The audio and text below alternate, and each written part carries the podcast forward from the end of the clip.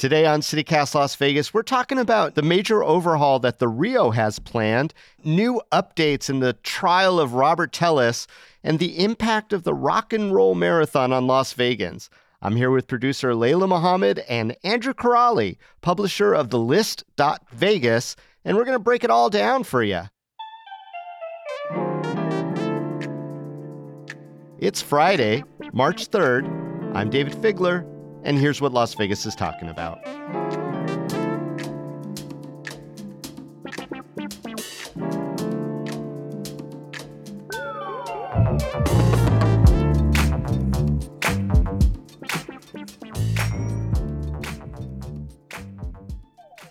Well, hello, Andrew Kiraly. Welcome back to CityCast Las Vegas. Hey, David. Thanks again. Great to be back. And Layla Muhammad, CityCast Las Vegas producer. Welcome to your daily routine of being part of CityCast Las Vegas, my friend. Thanks, David. Good morning. All right, guys. So, first up, there's some talk about stuff happening at the Rio, which we haven't heard a lot about for a while. Andrew, what's going on over at the Rio Hotel and Casino?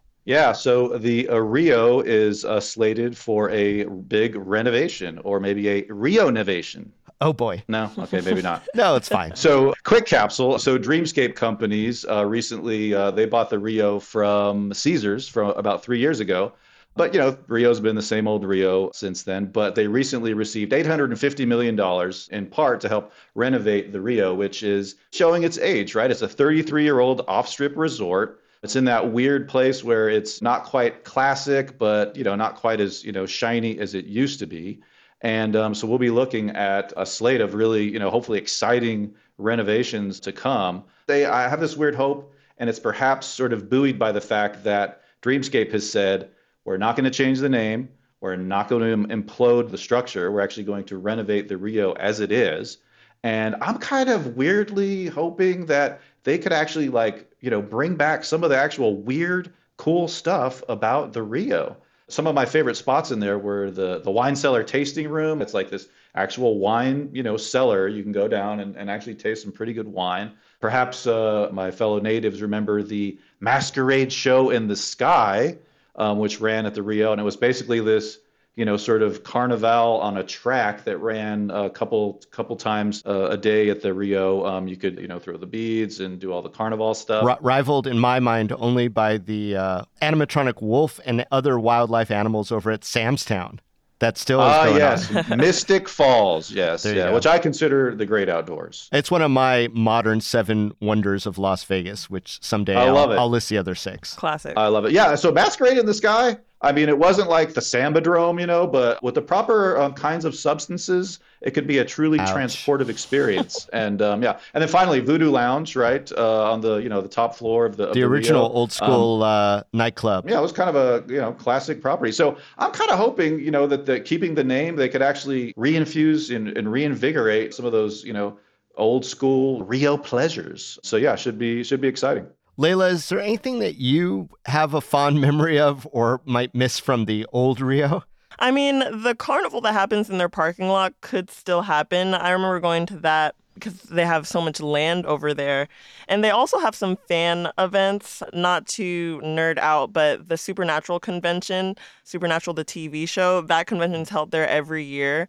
But under the renovations, those things could still happen. So I'm hoping that the Rio keeps its charm, but does update some, sort of its old dusty aspects of the property. My last interaction with the Rio was my friends spent their like honeymoon there and they had a horrible experience. And I think the property, like you said, Andrew, is really, really starting to show its age. Yeah. Now we're we're having this discussion because there's all this money injected and a desire by the Rio to to do these renos or do something with all that unused land in the back. But one of the parallel conversations is whether or not the A's might try to build a stadium there. What's that all about, Andrew? Yeah, so so Dreamscape is also having a conversation with the well, the A's are, are kind of roving around Las Vegas looking for a possible new home, and the Rio is one of the prospective sites. So I think some of the other candidates are land uh, where the Tropicana is, the Las Vegas Festival grounds on Sahara and Las Vegas Boulevard. So yeah, so the Rio is a candidate, and um, they've clearly got the land. It's looking like probably like a one billion dollar deal if if the A's decided to relocate there. I mean, it makes sense to me. I'm not a stadium expert by you know any stretch of the imagination, but the idea is is that this stadium would be kind of like in the Goldilocks zone between Allegiant, which is like you know 68,000 and T-Mobile, which I think is closer to like 12,000. This would be a 35,000 capacity stadium for, you know, pro baseball. It would kind of satisfy that desire to become a, you know, a, a truly trifected kind of professional sports town. I think out of all of the other options, the Rio would be best for traffic and keeping traffic off of the strip. The other two options just seem like they would be a little too crazy to park and access the parking garage or the stadium. I don't know, guys. Are we filled up on stadiums at this point as far as priorities go? I mean, I get it. We don't have a professional baseball team, but we have a beautiful stadium for our AAA baseball team. And I just wonder if the Rio is going to allot that land for a big project, if there might not be something better. What would you like to see there if not a baseball stadium and you had your wish as to what could go in in the back of the Rio? Well, it actually sounds like a great space. Hear me out. Go. For like a community festival grounds. Mm-hmm. Vegas does not have a lot of great sort of like festival spaces beyond its parks that are for locals, not for, you know, your big boffo, you know, gigantic, you know, touring kind of concerts. Um, but you've got, like Layla said, you've got great access a lot of parking. So you're talking an alternative to the festival grounds across from the Sahara Hotel. Yeah, yeah. I'm thinking of more community festivals, food festivals, mm. civic concerts, and, and things like that that could take you know advantage of of that. Like the centrality of it seems to me to be very appealing. So more of an so, alternative um, to like the county, the government center Right, government center is great, but how often? How often do they? I mean, they, will use that for a City of Lights Jazz Festival and some beer things, but but the level of programming that is happening in the valley right now, I would I, I could see there being a lot of you know sort of public demand for that for that uh, that space. Awesome. How about you, Layla? What would you love to see back in there? I think I would like to see the carnivals that happen back there. I think I would like to see those stay. I think that's nice for the community. We don't have a big carnival space in such a central location like that that I think is really easy to see off the freeway. That's how I used to know that the carnival was there. Is that I sh- would just see it off the freeway and then we would go w- as a family. And I mean, I'm no architect, but I find it really fascinating that we have two newly built stadiums, and they're saying the Allegiant Stadium is too big for baseball, T Mobile is too small for baseball. Again, I'm not an architect, but it it astonishes me that they couldn't find a way to have more sports in those two stadiums. So I say no to the A's and let's keep it in the community, community events, carnivals. I like that idea. What about you, David? What's your dream event? Yeah, I feel like you have something in your pocket, David, that you're just like itching to get out. Well, I'm going to try to be rapid fire on this one. I love it. I, I'm always going to say workforce housing. I think that people who work on and around the strip need affordable housing. And if you have a gaming card or you're a member of the culinary union or one of the other unions, that you would get that discounted rate there and they could build a whole village there of services. Mm-hmm, yeah. When when I grew up, uh, my dad was a dealer at the Sahara Hotel. We lived in an apartment that was mostly casino workers close by. There were all these amenities that were in the same little area where we were by our apartment. So that's kind of a cool concept I think is lost, especially when the city needs it. And then the last one is that it's just a giant Lego replica of Las Vegas that you just wander around to scale. It. Ooh, like a Legoland Las Vegas. Legoland Las Vegas, eh, but it's old school Las Vegas. So all the old hotels. So you get the dunes and the sands and the Riviera and the DI and all that stuff. Meta. And Love there would it. be gambling there too. So basically nice. a Vegas themed casino in Lego. Wow. Rio, take all of them.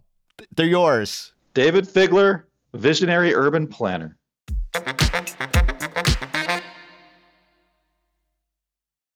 Okay, let's shift gears to talk about the Jeff German murder trial. As you recall, Rob Telles, the public administrator, is charged with his homicide. It's gone through so many twists and turns. Six months ago is when the murder occurred. Are you guys following this story?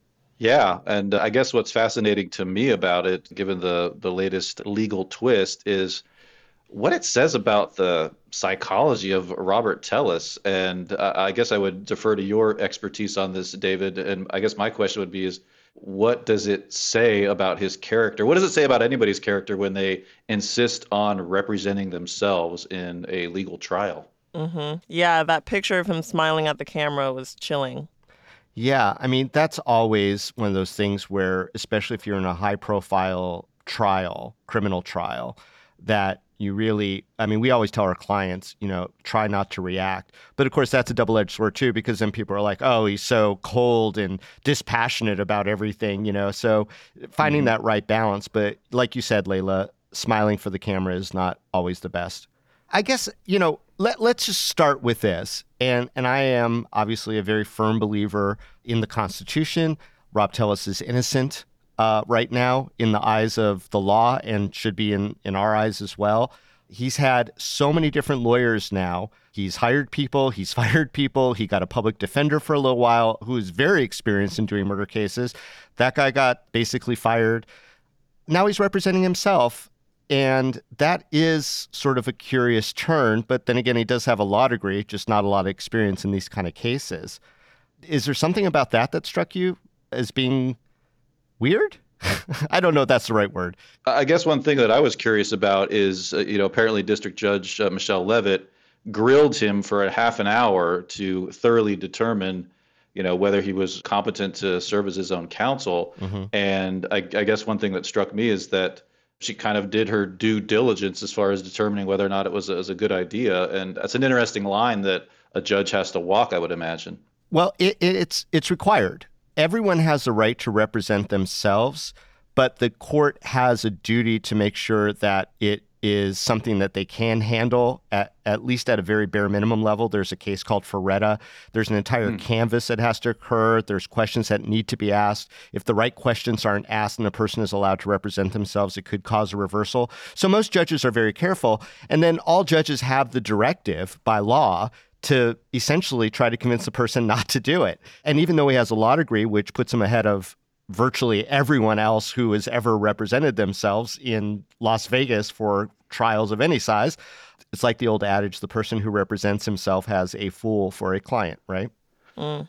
Yeah, and um, years and years ago, I did a, a, story actually about pro se litigants, people who represented themselves. And one thing that I found was that they all had this sort of outsized confidence in their legal abilities. And each sort of pro se litigant had this idea that they had some kind of like Clarence Darrow gotcha kind of legal insight that could, you know, there'll be their, their sort of lightning strike defense or lightning strike prosecution. I wonder if that's kind of, you know, the same kind of psychology that's ambiently swirling around this case. Mm. To add on to that, Telles said that he's representing himself until he can find another attorney. But then Judge Leavitt in that grilling said that this isn't a game. You can't keep switching. So, David, I'm wondering if Telles is going to be representing himself for the remainder of this trial or if he is able to still switch like he originally intended to. So, it, you know, like Andrew said, there is always some kind of rationale that the person justifies wanting to be their own lawyer. And here it seems he has a vision of what the defense should be. And the subtext here is, or the implication anyway, is that his prior lawyers didn't agree with him and weren't going to present it that way. And so, you know, he's the only one who could present the truth. And in some stories that have come out, including interviews that he has curiously given to the media, he's basically saying this is a conspiracy. Other people have set him up. He was doing his own investigation into some other lawyers' misconduct, and therefore they wanted him out of the way. Presumably, he's going to come up with some kind of alibi defense. But again, none of this has been presented to the court because there have been no actual legal motions filed yet. With regard to your question, Layla, if he's going to be representing himself throughout, I don't see it happening, but it could. He did file one motion, and I wanted to talk about that really, really quickly. Is that the one motion that Rob Telles has filed since he's become his own attorney has nothing to do with the case as much as it has to do with him spilling the beans on how horrible it is for himself and other inmates in the Clark County Detention Center and the mistreatment that they suffer at the hands of some of the corrections officers. And he's asking the court to give him some deference with regard to housing and ability to do legal research because the jail is a horrible, horrible, horrible place. Interesting. What do you think Random. of that? I mean, yeah, it sounds like he's accidentally shined a light on a real problem, or maybe not so accidentally. yeah. Uh, we'll see if that November date holds, what develops between now and then.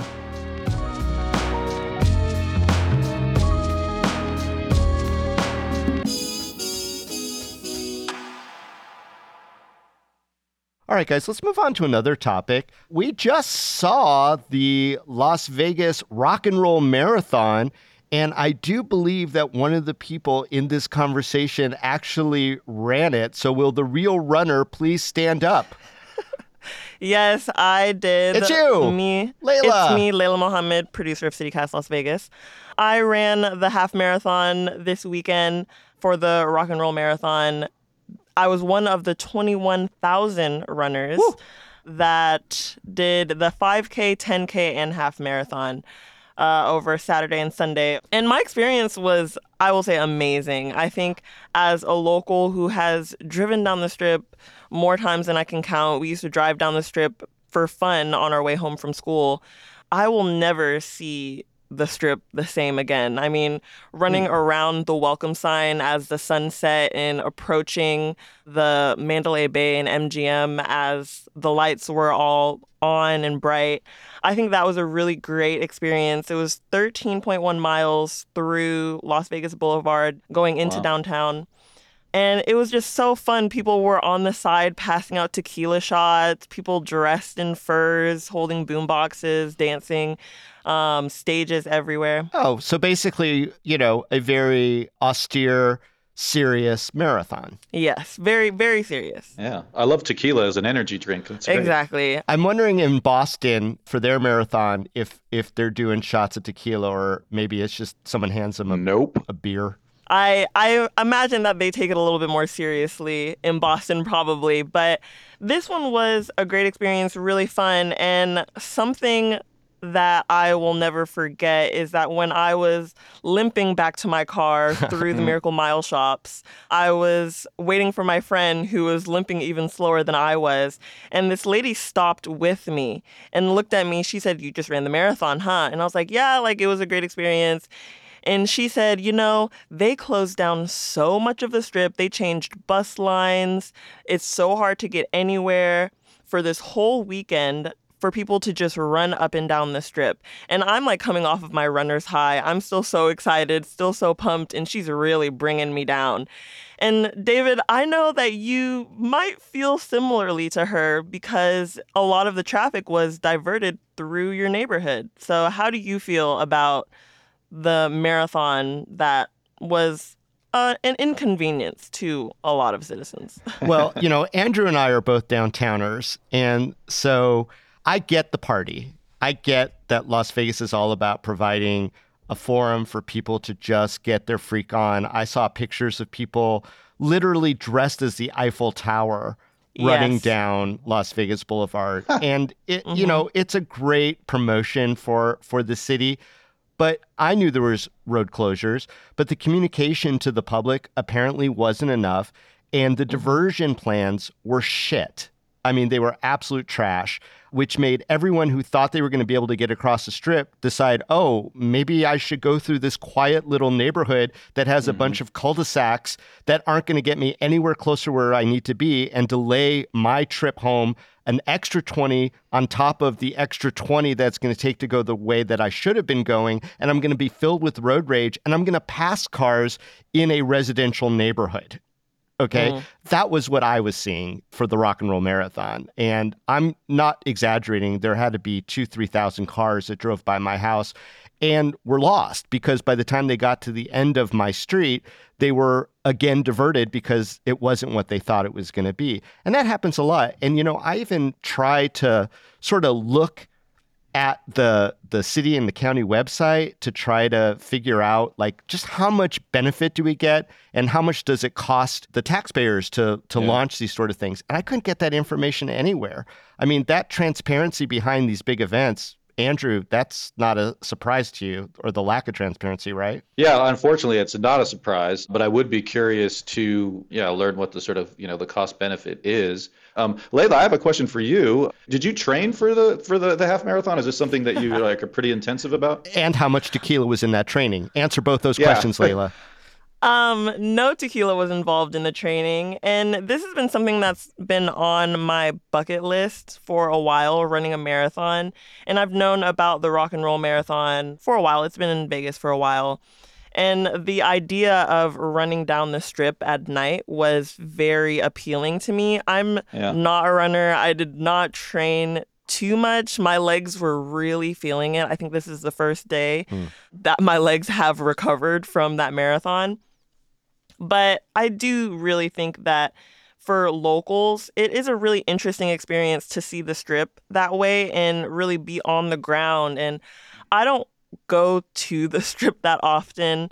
So being in the street, seeing all of the new screens and the renovations that have happened on the strip recently, I think that was really cool. And I feel like I'm more familiar with the strip as it is now than the idea that I had in my head of the strip because it has changed a lot. And that's something that the woman who stopped me in the Miracle Mile shops, she had mentioned that Las Vegas has changed a lot and we just can't shut down the strip for a marathon because there's too much business. Mm. But I, I can't get over how great of an experience it was. Like I I hear the complaints, I hear how inconvenient it was, but that experience of running down the strip at night is like if you're not a runner, sign up for the 5K, the 10K. Those are a yeah. little shorter distances. But even going through downtown and seeing downtown all shut down, it was a really enjoyable experience participating in that but maybe not for some of those business owners too. So yeah, I think that's something. I mean, we definitely did run past an IHOP that had the open sign, but there was no way any cars could get there. So we were joking like maybe runners just stop there and like let me get a Grand Slam or whatever IHOP sells. Yeah, get a tequila pancake. exactly. I'm wondering though, Layla, now that you've experienced firsthand, first foot, a, a car-free strip. Yeah what do you think that would be like? I think it would be really fun. It felt like if anyone's been to New Orleans Bourbon Street, it mm-hmm. felt like that. It felt like a big party. And I really do think people would enjoy it if we could figure out the logistics of it. I think it would be really hard for tourists getting in and out of the casinos. I have a friend who works at Resorts World, and there were a lot of complaints because they were shuttling people out of that property.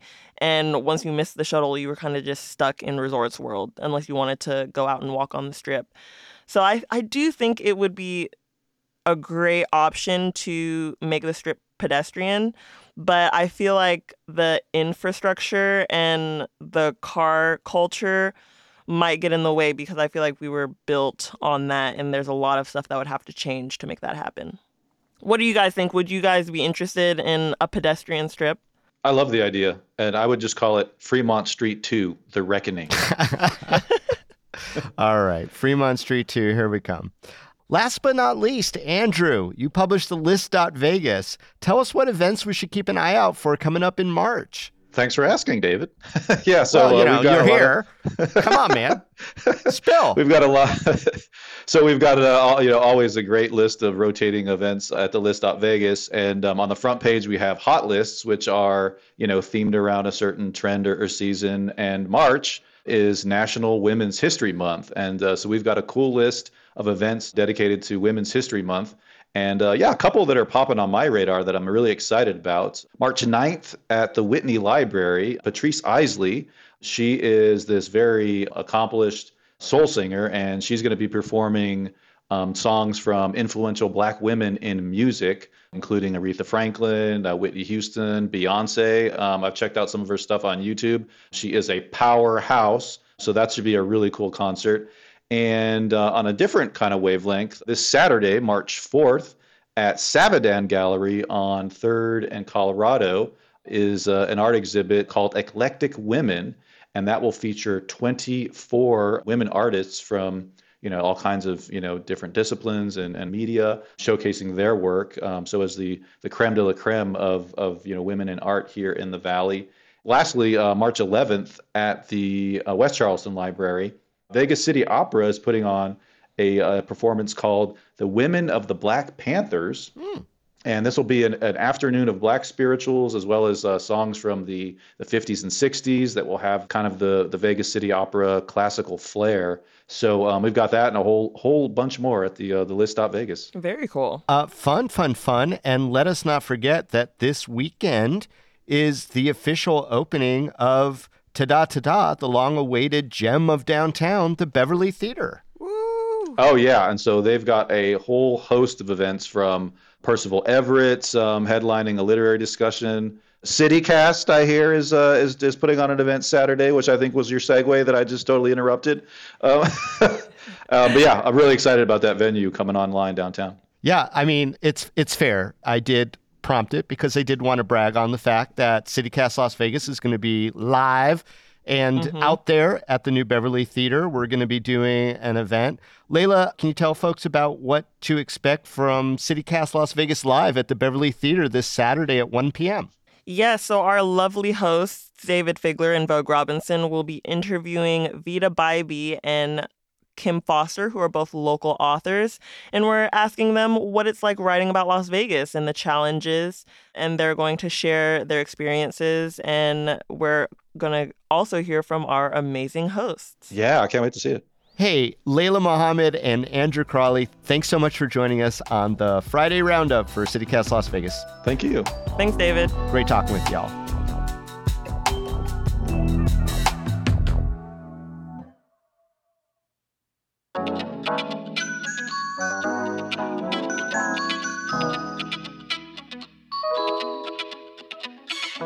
Well, that's all for today here on CityCast Las Vegas. Our lead producer is Sonia Cho Swanson. Our producer is Layla Muhammad. Our newsletter editor is Scott Dickensheets. And our hosts are me, Dayvid Figler, and Vogue Robinson. Music is by OG Moose and All the Kimonos. We record the show on the traditional homelands of the Nuwuvi, the Southern Paiute people. If you enjoyed the show, why not tell a friend? Rate the show, rate with the little stars. You can go do it. Go do it now. It's so easy. It's so easy leave us a review and subscribe to our morning newsletter. We'll be back Monday morning with more news from around the city. We'll see you on Saturday at the Beverly Theater. And until then, take care.